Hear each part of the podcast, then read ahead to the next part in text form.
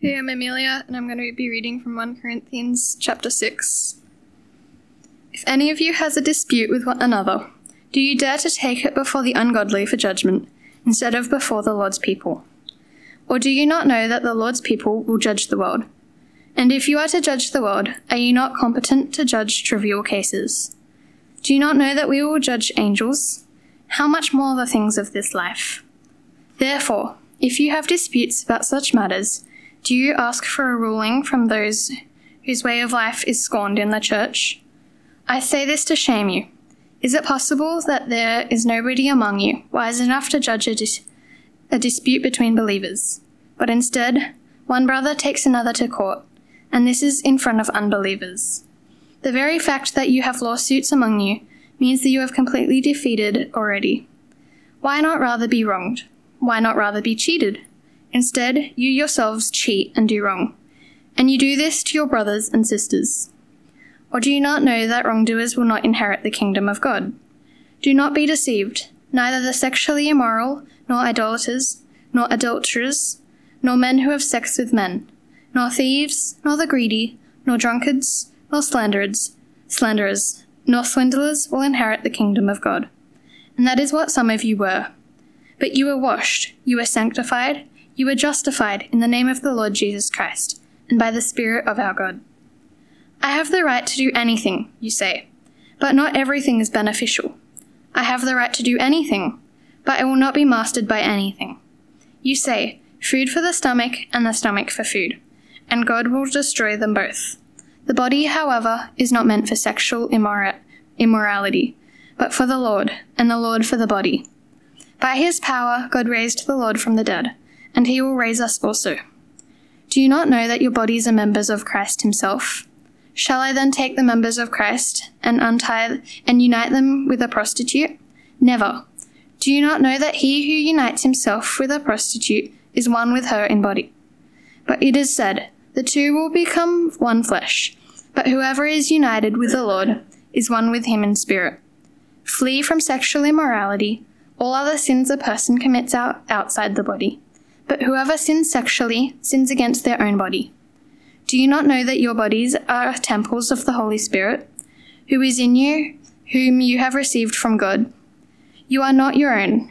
You were bought at a price. Therefore, honor God with your bodies. Good evening, everyone. If we haven't met yet, my name's Ken. I'm one of the pastors here at WBC, and it's great that you can be with us, continuing our series in the book of 1 Corinthians. Now, we've had God's word read for us already, and as always, we need God's enabling to both understand it and to put it into practice. So let's pray to that end.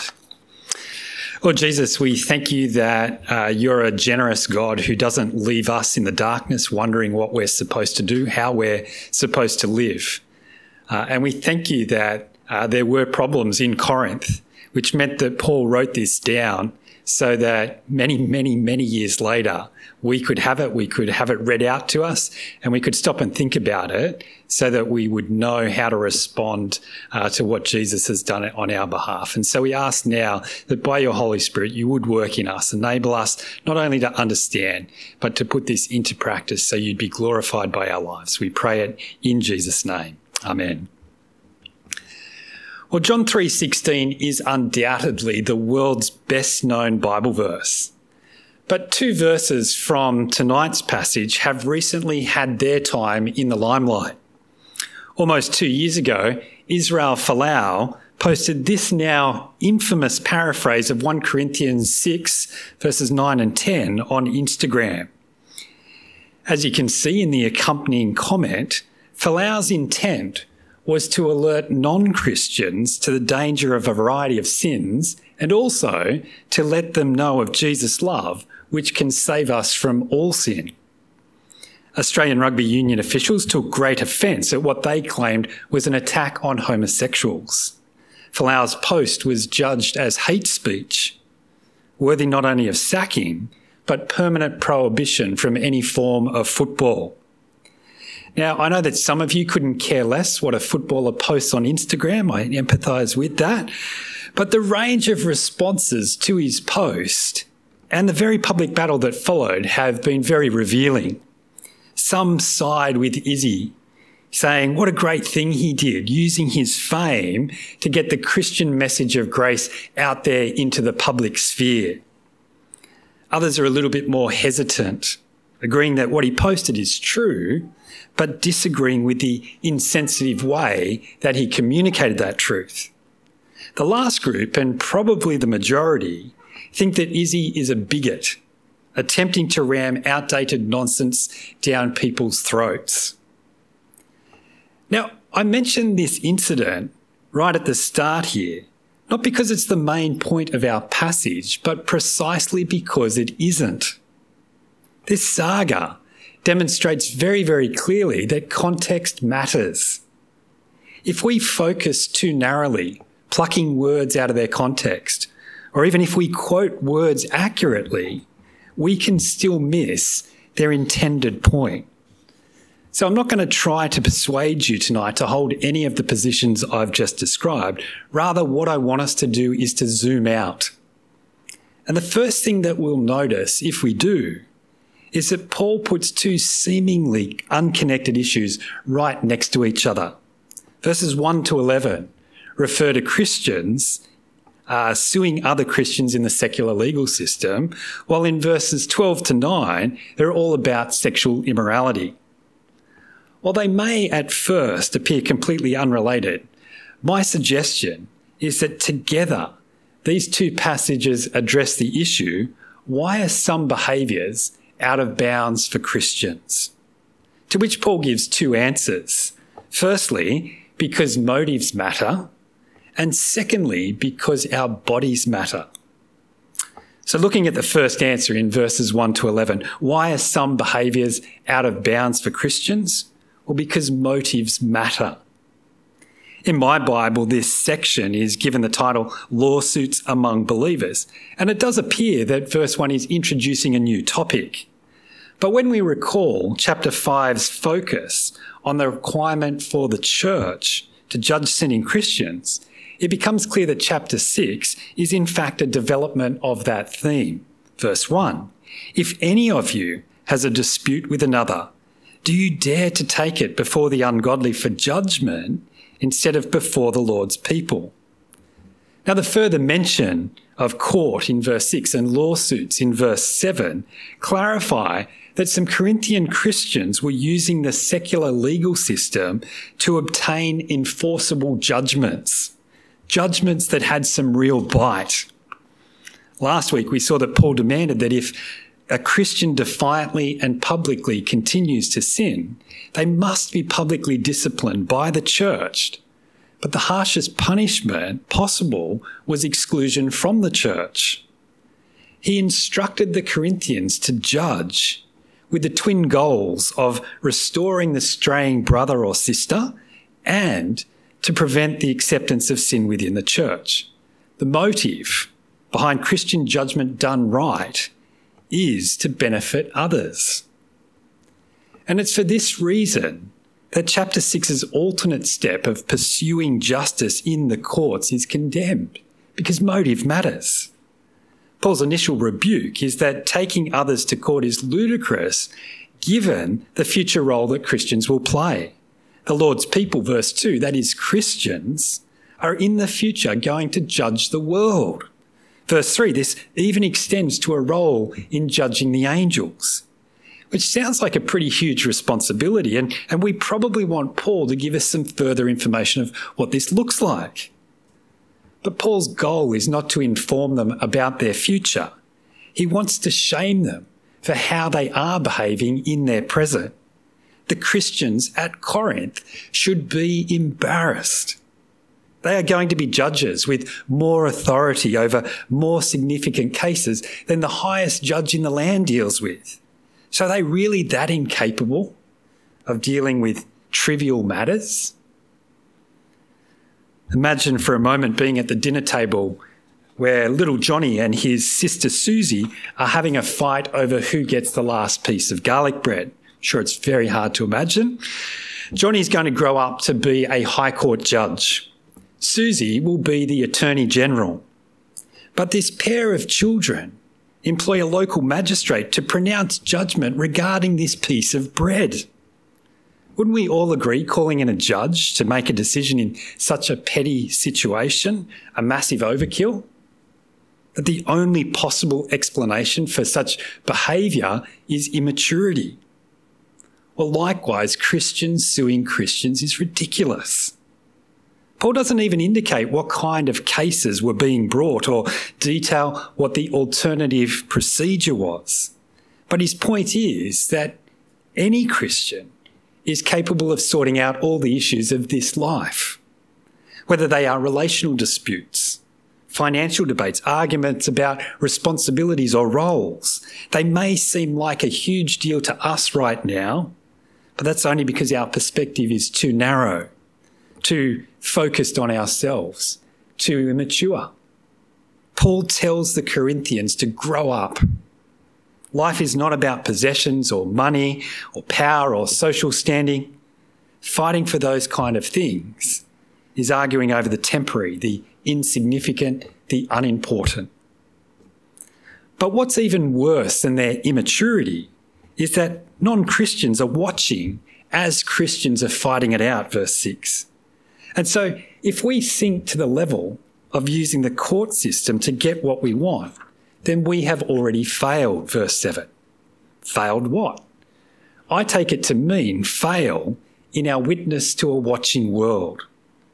Jesus said that by our love for one another, people will know that we are his disciples. But love is certainly not the message communicated by suing your brother or sister. With their words, Christians were saying that the most important thing in the world is our relationship with God and the resultant relationships with one another. But then they were showing by their actions that money and power and social status are the real goal. When I worked as a physio, it was in a clinic with a range of other health professionals. And one of the doctors that I got on really well with could regularly be found just outside the front of the building having a smoke. He told his patients when they came to see him that smoking is bad for you, but he proved by his actions that he didn't actually believe it, which mirrors Paul's point here. How do you expect to convince people of the truth and the value of the death and resurrection of Jesus when it hasn't even changed what you consider to be most important? The right motive to judge in chapter 5 was to win people. The wrong motive to judge in chapter 6 is to win arguments, to chase after merely earthly treasure. So what should we do instead?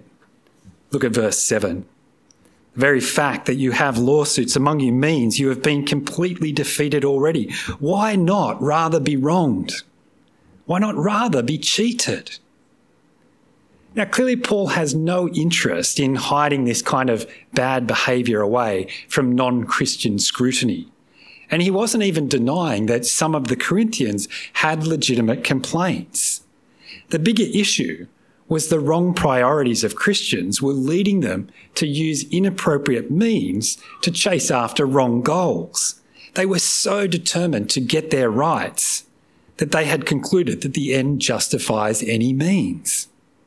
Rather than thinking of others, putting others before self, the Corinthian Christians were willing to do the wrong thing to get what they wanted.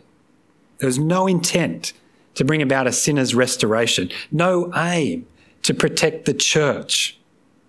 This was all about what they could get for themselves. It was, and it is, unbridled selfishness. Paul's point is that Christians cannot live this way in response to being saved. We should be the ones willing to be wronged, never the ones doing wrong to others. And it's at this point that Paul inserts what Folau posted as a meme. Folau's goal was to identify behaviour that non-Christians need to repent of. But Paul has a very different audience in mind. He includes this list of obvious sins for Christians. The point is that their fighting with fellow Christians is of exactly the same nature as idolatry and drunkenness and sexual immorality. Their arguing and manipulation and selfish use of the legal system are equivalent to being a thief. But we don't stop any of those behaviours in order to be accepted by God. We stopped those behaviours because we were accepted by God. That's what verse 11 says is true of them already. This is what some of you were. Past tense. Jesus paid the price of sin so that we could be welcomed into his kingdom, forgiven from all manner of rebellion against God. And so as members of his kingdom, we must now live in the way that the King has declared is right. Why is cheating others, wronging them to get what we want, out of bounds? Well, because we've been rescued from that way of life, freed from sin, to flee from sin, not freed from sin to continue on in it. Now, I think that most of us would be horrified to be accused of this level of selfish abuse. I've never sued anyone, let alone a fellow Christian, so surely Paul's not pointing the finger at me. But his point is that we do have to recognise the motive which underlies all of these bad behaviours. Verses 9 to 10 are not a list of random sins or even examples of the worst types of sin. The thing in common to all of them is there's an observable negative effect on others brought about by our selfishness. And so though we might avoid the extreme of initiating legal action, are we guilty of mistreating our Christian sisters and brothers to get what we want or believe that we have a right to? Is our selfishness expressed in manipulating others from church, making them feel guilty or accusing them of favouritism in order that we get them to do what we want them to do? Do we demand that others think the way that we do on debatable issues or dismiss them when we disagree with them on social media? Historically, debates amongst Christians have been about alcohol and dancing and beliefs about the end times. Today, it is far more likely to be over which political party you support, your view on climate change, or the most volatile issue of all, COVID. The principle that comes through clearly here is that our conclusions, whatever they are, do not allow us to demand that others come to the same conclusions we have. And even if we have truth on our side, there will be times when we relinquish our rights. I read this week of a church that chose to sing last week, even though the same freedom is not currently extended to all of our sisters and brothers. When WBC leadership made the same decision, it was a sad thing. We recognised that some people would be here and wouldn't be able to sing. But whatever you think of the medical and scientific basis to the government's decision, this is a very sad thing. But even more sad is that after the service at this other church, some people confronted the leadership and it quickly descended into swearing at the leaders for their insensitivity shown in making that decision. And my question is, how can Christians ever conclude that abuse of others is an appropriate way to argue for your rights? That swearing at someone is a valid means of disputing what we can and can't do. That slandering someone online or talking behind someone's back is justifiable. Now, if we only apply the explicit requirement of 1 Corinthians 6, they could say, well, there isn't a court case in sight. And yet surely Paul's point is that kind of behaviour is exactly what Jesus has rescued us from. Call it what you will, selfishness, selfism, looking after number one. It is our natural motivation because of the sin within us. And so we must be perpetually on guard against letting this sin back into our lives. Because Jesus died for it, we must be fleeing from it. Now, I think we also need to accept that in practice, this is a very complicated issue. There are situations in which Paul's explicit instruction to not take a Christian to court do not apply. Child abuse and domestic violence are clear examples where reporting it to the authorities is not motivated by the victim selfishly seeking a personal benefit. Paul doesn't want injustice swept under the carpet just because it's done by Christians. And so it's right and necessary that cases like that be dealt with by the legal system. But what if the situation isn't clear? When we lived in Thailand, both the church building and the school that the kids went to became the subject of court cases. Property given by a Christian or purchased at full price were later contested by others. Do you defend yourself in court or allow your accuser to act unjustly and simply take a very valuable possession? Must Christians allow a resource that is being used to facilitate the gospel going to the unreached simply be taken without a fight? What if a Christian crashes into your car and as you're talking you find out that they're actually uninsured? Or a Christian builder does some shoddy work for you? Do you let them off? What if someone from church slanders you? Do you always let it go? What we can definitively say is that if you are a follower of Christ, you won't ever try to scam someone. You won't intentionally hurt someone else in order to benefit yourself. And if you happen to be on the receiving end of wrong, there will be times when you relinquish your rights. At other times, it will be our responsibility to have hard conversations with people who are caught up in sin. If you're not certain, then it could be helpful to ask the question, am I responding the way I am just to get what I deserve?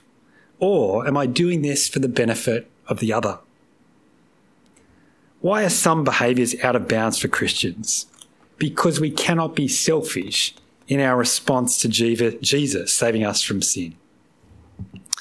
Having established this first point, Paul in verse 12 begins his response to a letter that the Corinthians have written to him. Corinthians, probably more than any other letter in the Bible, reveals the two-way nature of the communication that was taking place between the church, the recipients, and Paul, the writer of the letter. Last week we saw that Paul refers to a letter that has since been lost and we can't read it. Likewise, here in verse 12, we have a quote of something that the Corinthians have written to Paul in an attempt to justify their behaviour. And while it is no longer talking about taking others to court, it is still answering our original question, why are some behaviours out of bounds for Christians? Paul's answer, because our bodies matter. Have a look at verse 12 and 13. I have the right to do anything, you say, but not everything is beneficial. I have the right to do anything, but I will not be mastered by anything. You say, food for the stomach and the stomach for food, and God will destroy them both. The body, however, is not meant for sexual immorality, but for the Lord, and the Lord for the body. The Corinthians state one-liners, which they assume will end all debate. They have a truth which surely trumps anything that Paul can come up with. They believed that any behaviour is a Christian's undeniable right, because the body is only temporary after all. Now that may have been because they believe that only our spirit is eternal, and kind of like a rocket booster, the body carries us part of the way but then is jettisoned at death. According to that logic, in the end all that matters is our spirit, so do what you want with your body. Alternatively, their thinking may have been based on thinking like the argument that Paul rejects in Romans chapter 6, that Christians should sin to give God the additional opportunities to pour out grace. Whatever the mistaken logic that led them to their position, Paul shows them that it's wrong because they have an inadequate view of themselves. Some behaviours are out of bounds for Christians because our bodies are the God-given means of expressing who we are. God, our Creator and Saviour, has designed our bodies to be used a certain way.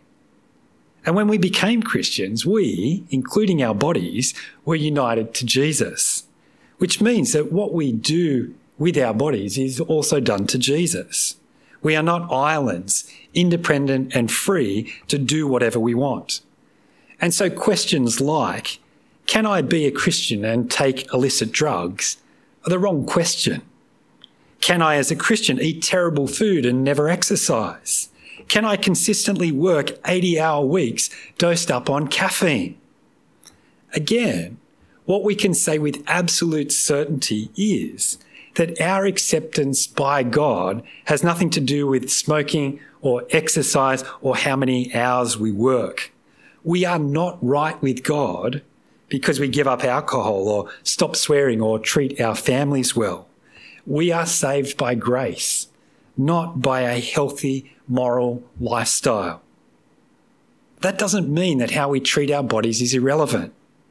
It may seem that being saved by grace means that nothing we do with our bodies excludes us from a right relationship with God. And yet our bodies are not something in addition to the real us. Human existence is always in a body. Jesus' bodily resurrection even suggests that our ongoing existence after death will be in a physical body too. And so what we do with our body now reveals what we understand about ourselves and what Jesus has achieved. If we think that our body is only packaging and only our soul matters, then it can lead to some very harmful practices. And so Paul points out the incompatibility of sexual immorality and being united with Jesus, suggesting that this was probably how their wrong belief expressed itself most obviously. Have a look at verse 15. Do you not know that your bodies are members of Christ himself? Shall I then take the members of Christ and unite them with a prostitute? Never. Now, I'm yet to read of a church that suggests or encourages that Christians are free to have sex with prostitutes. So it's possible that Paul is using hyperbolic speech here. But his point is clear. Grace is not a license to sin. There are behaviours that can rightly be called sin, and as Christians we are to flee from them, verse 18.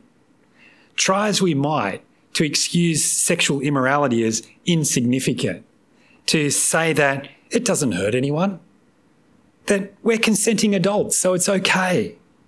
They're all futile arguments because they are in rebellion against God. God designed sex for a married man and woman, and any sex outside of that design is sin.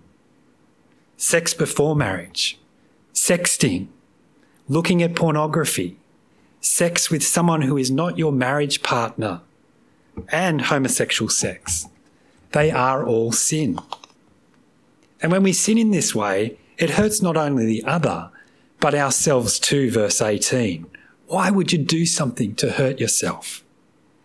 In his final plea, Paul reminds the Corinthians that if we sin sexually, the Holy Spirit is right there in us, being hurt by the process. We are temples, dwelling places of the living God on earth. But when we sin sexually, temples of the living God are used instead for the worship of the God of pleasure. By our actions, we are taking back ownership over that which we have already submitted to God's ownership. So notice how Paul finishes at the end of verse 20. Therefore, honour God with your bodies. He doesn't condemn them. He doesn't say that sexual sin is the unforgivable sin. He doesn't say that this sin, more than any other sin, separates us from God. He doesn't call into question the Corinthians' salvation. Rather, if this is a sin that we have fallen into, if this is a practice that we've justified in the past, God is calling us to cleanse the temple.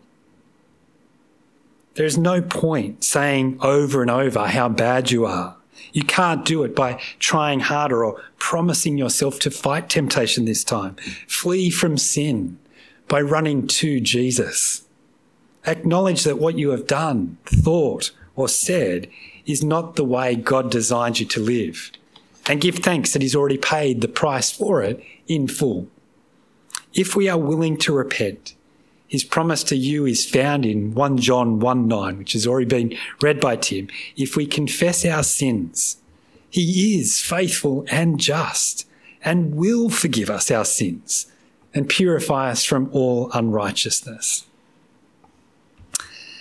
I think the journey that we've gone on tonight is quite ironic. Coming back to Folau's meme, Look at the final four words. Repent. Only Jesus saves. I think Izzy's right. I couldn't say it any better than he did. But having zoomed out to see the whole chapter, I'm more convinced than ever that Paul is not writing this to perverted pagans. He's writing it to confused Christians. These words are not in the first instance a meme to share with non-Christian friends on social media to tell them what they need to do. It's not a list of sins to tell others what they need to repent of. These are words for Christians to reflect on, to meditate on, to ask the Holy Spirit to reveal anything that we are doing or approving of that he actually wants us to flee from. May we all take the time that we need to before God and trust in the only one who can save us both from selfishness and sexual immorality. May we interact wisely with others who have hurt us or whom we can help to trust in Jesus to overcome these sins. Let's pray. Gracious Jesus, we thank you so much that you didn't come to condemn the world, you came to save it.